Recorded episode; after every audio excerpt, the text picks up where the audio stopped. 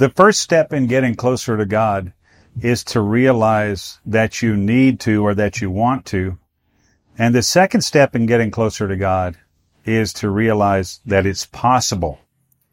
I want to encourage you to check out my book, Getting Closer to God, Anthologies from the Forefront Trilogy, Book Two. I think this will really be helpful to you in your pursuit of the Lord and help you understand what I learned over the first 30 plus years of my life as a believer, as a minister, and as a missionary in uh, a lot of the countries of the earth. Check it out. Anthologies from the Forefront, Book Two, Getting Closer to God. It's on Amazon. Take your leadership to the next level. It's time for the Foundational Missions Leadership Moment with Scott McClelland of FX Missions. Hi, Scott McClelland with your Leadership Moment.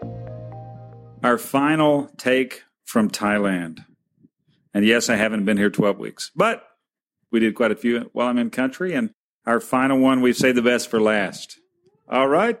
Uh, joining us today is Samara. She's uh, working with the team here in Thailand, and she uh, is going to talk to us about single women in leadership. You heard it right. So I want to encourage you to listen up, open your mind, and take in what it is that Samara has to give us. Thanks for joining us, by the way, agreeing to do this on camera.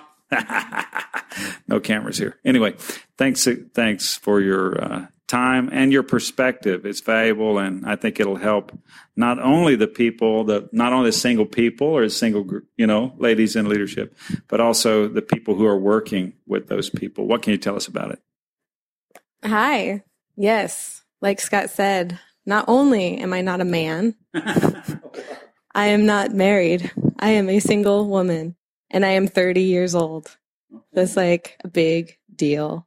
You know, culture, not just American culture, but culture around the world kind of tells us a lot about being a single woman and that we don't have our place. You know, we don't have a voice. We're not a wife, so we don't have anyone to make food for, clean up after and we're not a man, so we can't really be in leadership anyway. So it's really just kind of like a double whammy. And um, when I was beginning to be given leadership opportunities, I was very insecure about that. I guess I probably wouldn't have said it. I wouldn't have said, Oh, I'm single and I'm young and I'm a girl. I can't do anything. But I think under those were the underlying insecurities. I was just very like what do I have to offer as a single woman?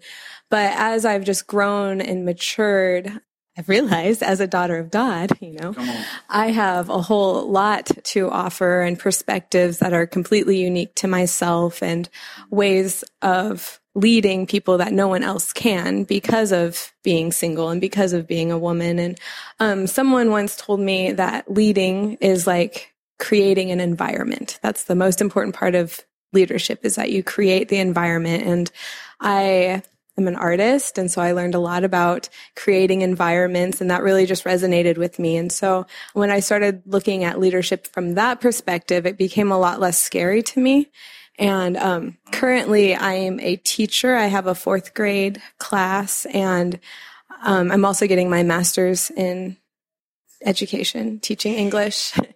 and the whole of my thesis and my practice is about creating an environment in the classroom. So yes, I am the leader and it is my job to create an environment of safety and creativity where my students are able to learn. And the, um, the fruit that's just come from this of having a confident woman that is creating an environment of safety is that my students look up to me and they love me and they confide in me in ways that perhaps a different person wouldn't have accomplished, I guess. Mm-hmm.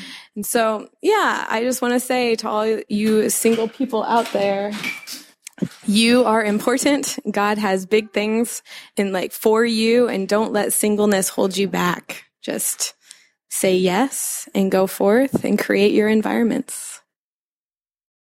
Thank you very much, Samara. That was something I didn't know. And so I feel informed and enlightened. And uh, yeah, that that is that was key what you said about Leadership is about creating the right environment. And I guess that's for people to flourish, for people to step forward, to take courage, to do something maybe they maybe feel insecure about, but feel like they should do. That's cool. I remember some of my first time stepping out, especially in places that were very visible.